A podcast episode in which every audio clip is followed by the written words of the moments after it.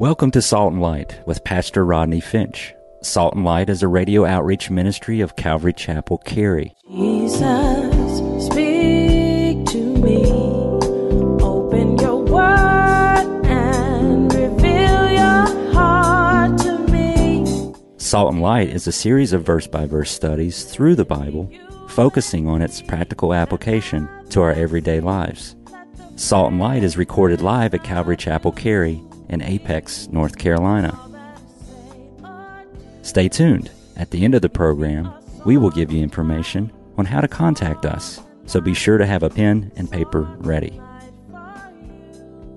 Today, Pastor Rodney will be teaching a special message, so grab your Bibles and follow along. Now with today's teaching, here's Pastor Rodney. James chapter five. Get your pen, get your pad, get your heart.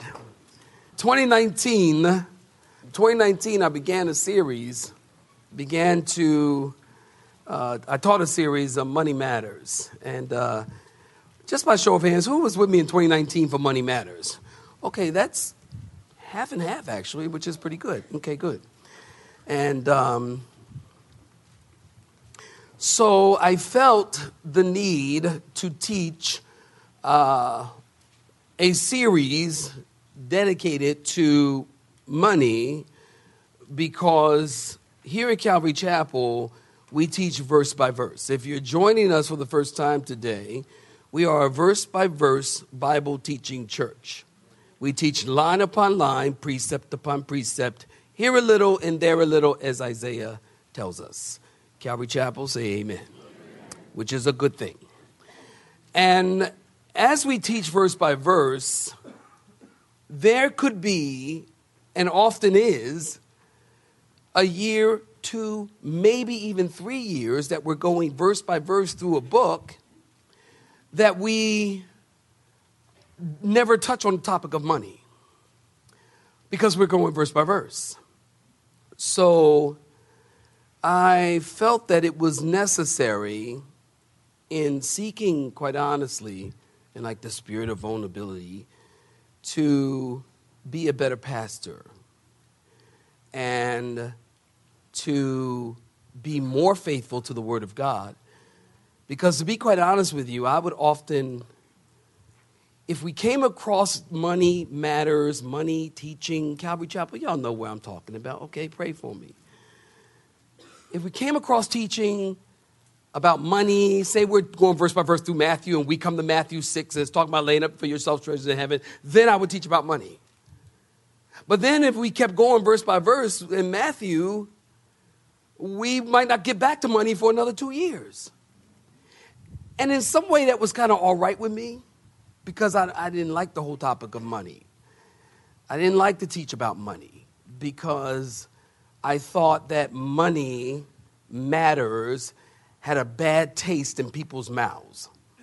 That people think all the church wants is money. That's what they say. People say that, don't they? You've all heard it. All, all those Christian people, all they want is money. So I would avoid it. Not only that, but I was, quite honestly, in my early Christianity, I was scarred by this whole topic of money. I literally had P T S D about the topic of money. And uh, stay with me. I'm going somewhere. Literally P T S D on the topic of money, because when I first became a Christian, I went to a church where they took up two, three, some Sundays, I'm not kidding you, five offerings. Does anybody know what I'm talking about? Okay, five offerings. They would do three, preach a sermon, and then do two more. And they would say things like, well, you know, the Lord, they come, oh, the Lord is showing me that there are Uh, ten people in here going to give one thousand dollars. Y'all know what I'm talking about. And I'm thinking, the Lord ain't show you that's me. I can tell you that right now. God didn't tell you that. It might be, I look at my neighbor, is it you? Is it you? Because it ain't me.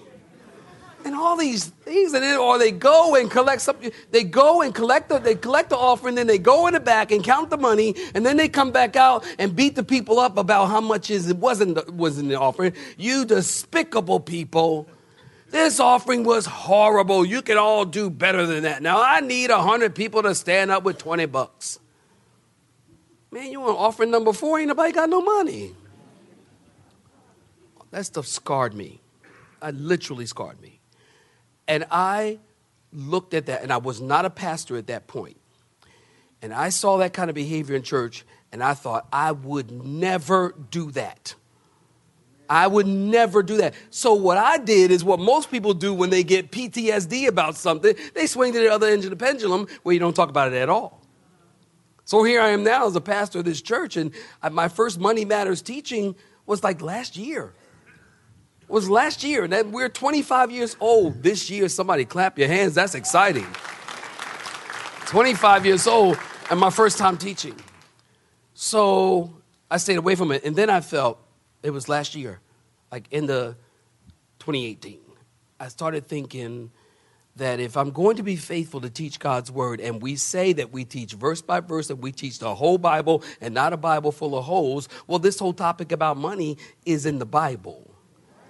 And if I'm going to stand before God and say that I have been faithful to, to declare the whole counsel of the word of God to God's people, then I have to declare the whole counsel of the word of God. Are you, is it all right so far? So far? Everything okay? So all the church wants is money. That's what people say. And let's just face it. I mean, money is money is what we live on. This is how we mobile in our country. And yeah, I don't think there's any organization that can exist without money. Let's just say it. You know, I was in a store the other day and got up to the register. And the first thing they ask you, did you find everything? Why they ask you that? Because they want more money. Or they tell you, hey, well, listen, if you spend two thousand dollars more dollars, we'll give you a fifty dollars coupon. And oh, joy, I can't wait to go and spend two grand and save fifty. This is all people's attempt to get money. You know that. Did you know? Listen to me. Let's get to it. Jesus spoke more about money than any other subject in the Bible. Except for the kingdom of God, he talked about taxes. He talked about investments. He talked about repaying or not repaying debts. Did you know that one out of every ten verses in the New Testament deals with money? Did you know that there are five hundred verses on faith, five hundred verses on prayer, and twenty-one hundred verses about money? Money is talked more about in the Bible than prayer, salvation, heaven, even more, watch this, than the name of Jesus himself, than his name. Now, we know there's no name greater than the name of Jesus. Two saints say amen. There's no name greater than the name of Jesus. We know that.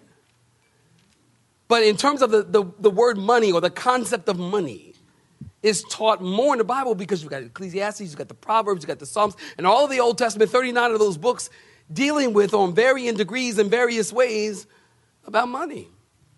Jesus gave thirty-six parables, and sixteen of them had to do with that, your attitude toward money. We see stories about the widow's mite and the rich young ruler in the Bible. Jesus talked more about money than he did about love. So we need to teach what the Word of God says. Somebody say amen. Get your pen right here. I'm going to give you three principles today we'll talk about. A three-point outline, really simple, on how to make our money matter. Money Matters twenty twenty, how to make our money matters. And we're going to talk about that from the epistle. The word epistle simply means letter from James. Point number one we'll talk about, don't hoard it greedily. You might write, manage it wisely. In verses one through three, we'll look at it in just a few. Number two, don't withhold it deceitfully. You might write it down, earn it honestly, in verse four. And then finally, we'll talk about, real simple today, don't spend it selfishly, share it graciously, or generously, both, we could say, in verses five and six. Don't hoard it greedily, manage it wisely. Don't withhold it deceitfully, earn it honestly, and don't spend it selfishly, share it generously, verses one through six. How to make our money matter. Let's get to it. James chapter five, saints. and we're picking up. Did I tell y'all chapter five?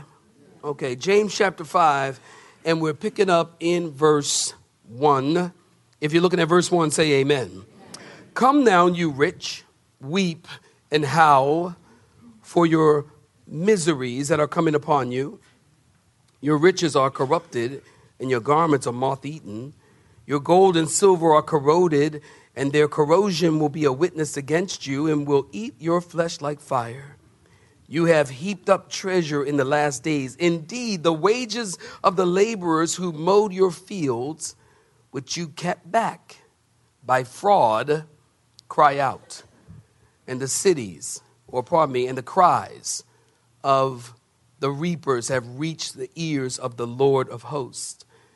You have lived on the earth in pleasure and in luxury. You have fattened, look at this, you have fattened your hearts as in a day of slaughter, and you have condemned, you have murdered the just, he who does not resist you. Saints, stop right there. Give me your attention. So let me tell you really quickly a little bit about James. James, this James is the half-brother of Jesus. James was a leader in the church.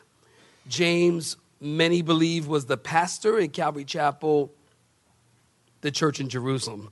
I said, I'm stuck, people. I'm stuck. He was the leader of the church. I said Calvary Chapel in Jerusalem. Okay, okay, fine. The leader of the church in Jerusalem. And uh, James, James was a man of prayer. And because James was a man of prayer, they gave him a nickname, Old Camel Knees. Historians tell us, Old Camel Knees. Because James prayed so much, he physically, literally developed knots and calluses on his knees from praying. Uh, you could call him James the Challenger. You could call him James the Challenger because there are fifty-four imperatives or commands in five chapters, one hundred eight verses. There's plenty of practical advice in James. James, I would call James Christian Living for Dummies because there's practical stuff here. The main point of the book of James is true faith. Write that down. And faith that works. True faith and faith that works. Well, chapter five here, James is writing the rich people. And he's talking to them practically about riches and wealth. And you say to me, Pastor Rodney, well, if he's talking about riches and wealth, I don't have any riches and wealth, so I can go to sleep. No, don't do that. Say amen. In terms of, let me tell you quickly, in terms of proportion to three-fourths of the world's population, on average, three-fourths of the world's population earns two hundred seventy dollars a year. On average, the world's population. Don't, the U S, we, it's another story here, right? So most people in this room right now are richer than, and use the word richer than three-fourths of the world.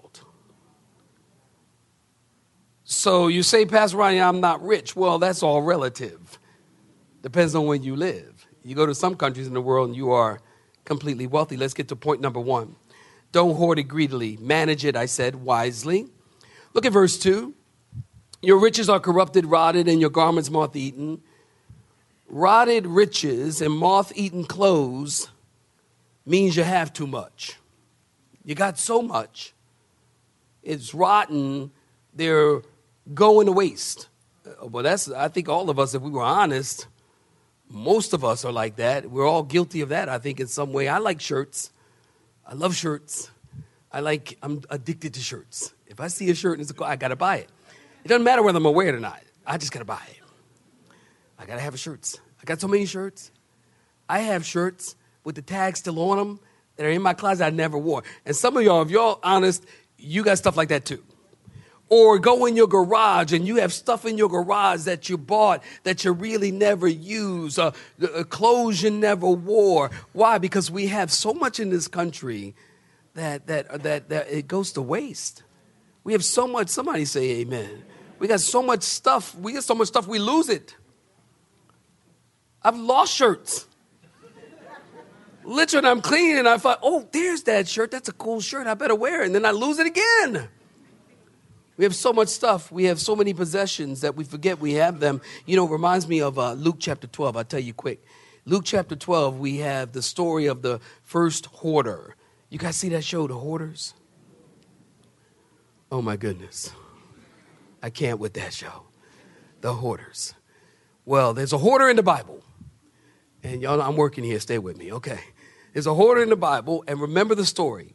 Jesus spoke a parable of a man who owned some real estate. And uh, this real estate increased in value. The man became rich. He had so much. He was running out of space to keep his stuff. He had an idea. He said, I'm going to pull down my barns and I'm going to build bigger barns for more stuff. And then he said in Luke twelve nineteen, he said, and I will say to my soul, soul, you have enough goods to last you for years. So eat, drink, and be merry. And Jesus, remember, he said, fool, this night your soul will be required of you. And then whose will those things be which you provided? So, saints, the Lord is not criticizing the man for being rich. God's problem with the man is that he is trusting in temporal things and not trusting in the Lord. God doesn't have a problem with rich people. I think rich people get a bad rap.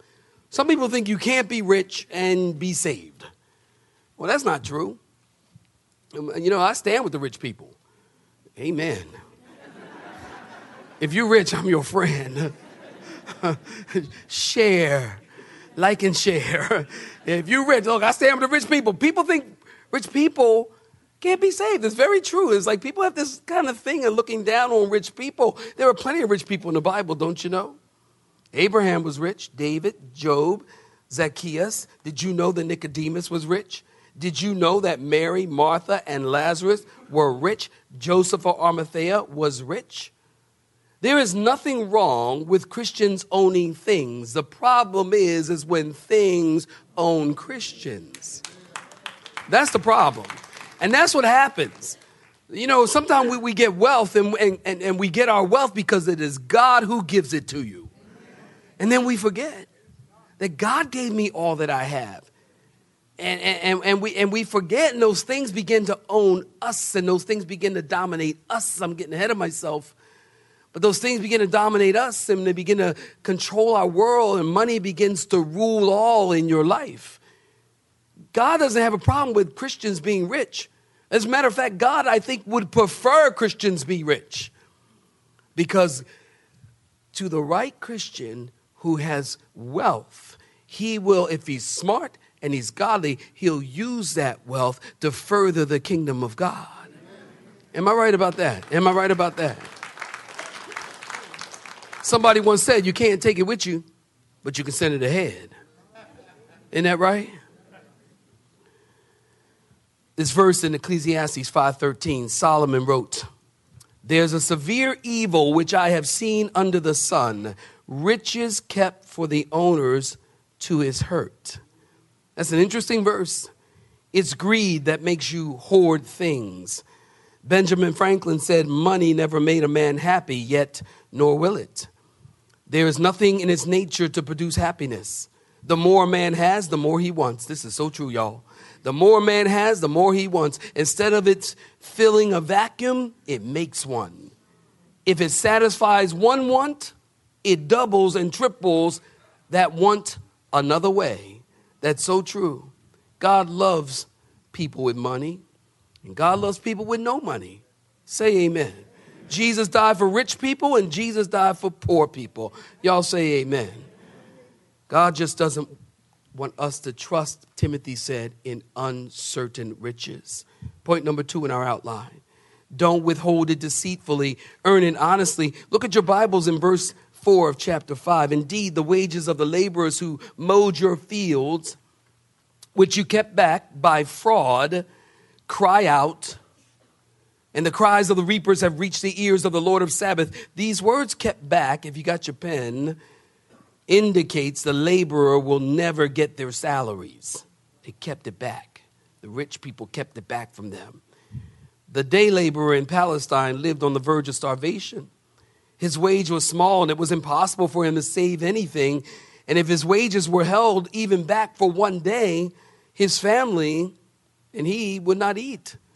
So we have Deuteronomy chapter twenty-four and verses fourteen and fifteen. You shall not oppress a hired servant who is poor and needy, whether one of your brethren or one of the aliens who is in your land within your gates. Each day you shall give him his wages and not let the sun go down on it, for he is poor and has set his heart on it, lest he cry against you to the Lord and it be sin to you. James says the Lord hears the cries of those you have cheated. And notice James uses a special name for the Lord, the Lord of Sabbath, or take your pen, the Lord of hosts. It speaks of the commander of the heavenly armies. James says you want to get God's attention, cheat the poor, withhold from the poor. Y'all listening to me? Get riches off of workers' backs without treating them fairly. That gets God's attention. We should give what rightly belongs to another. Am I right about that? And we should give to God what rightly belongs to God. There's a verse in the Bible very important for us to look at. It's in Matthew chapter six, in verse nineteen through twenty-one. And it says, do not lay up for yourselves treasures on earth where moth and rust destroy and thieves break in and steal. But lay up for yourselves treasures where, saints? Where neither moth nor rust destroy, where thieves do not break in and steal. Now look at this very carefully. For where your treasure is, there your heart will be also. Please indulge me for a second. We talked about this at great length uh, in the twenty nineteen Money Matters, but we need to look at it again. Notice it says, where your treasure is, your heart will be also. And we talked about the fact that money, listen to me close, is connected to your heart. Money is connected to your heart. Few people connect their spiritual walk to their finances. Few people do. Jesus doesn't separate money from your heart. Adrian Rogers, you guys remember Adrian Rogers? I think he passed away. Didn't he pass already? Yeah. He said this. He said, a faith that hasn't reached your wallet probably hasn't reached your heart. Isn't that true? Where your treasure is, can I have that verse back, Renee, please? Where your treasure is, there your heart shall be also. In Jesus' day, just leave it there static for a second. In Jesus' day, this is a really radical teaching. And, and actually, it's a radical teaching in our day, as a matter of fact. Jesus tells them, do not lay up for yourselves treasures on earth. Now, why does Jesus say that? Two reasons. Please stay with me. Get your pen. Two reasons. Why does Jesus say, for where your treasure is, your heart will be, don't lay up for yourselves treasures on earth? Two things. Number one, because Jesus knows it's our natural tendency to lay up treasures on earth. He knows that. Well, think about your children. Our kids, we teach our kids to save up. We get piggy banks. I'm probably dating myself now. No day got piggy banks anymore. Piggy banks. My mom used to sell Avon. I remember Avon. Y'all know I'm dating myself now. Everything I said is old. Avon. And we used to get those colognes. Anybody remember the, the cologne, male cologne from the Avon? All right, three people, praise God. And uh,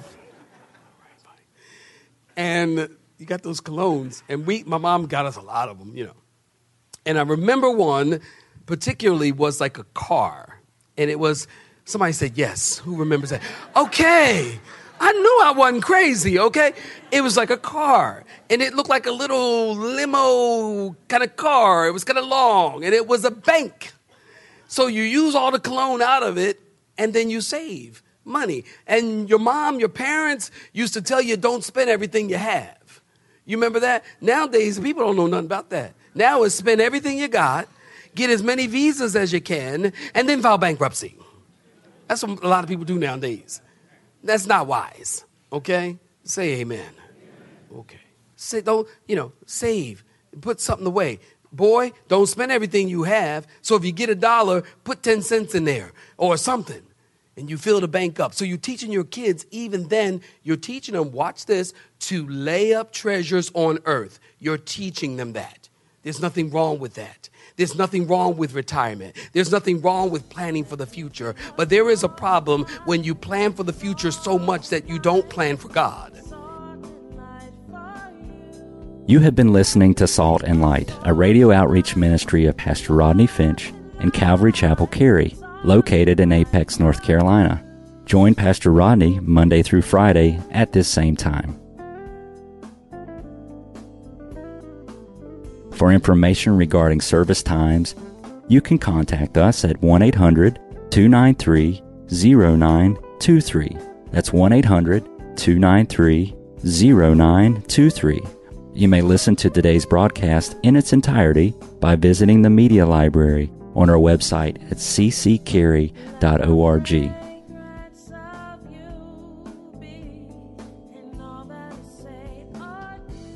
We would like to thank you for tuning in to Salt and Light and pray that you have been blessed. Until next time, may you be salt and light.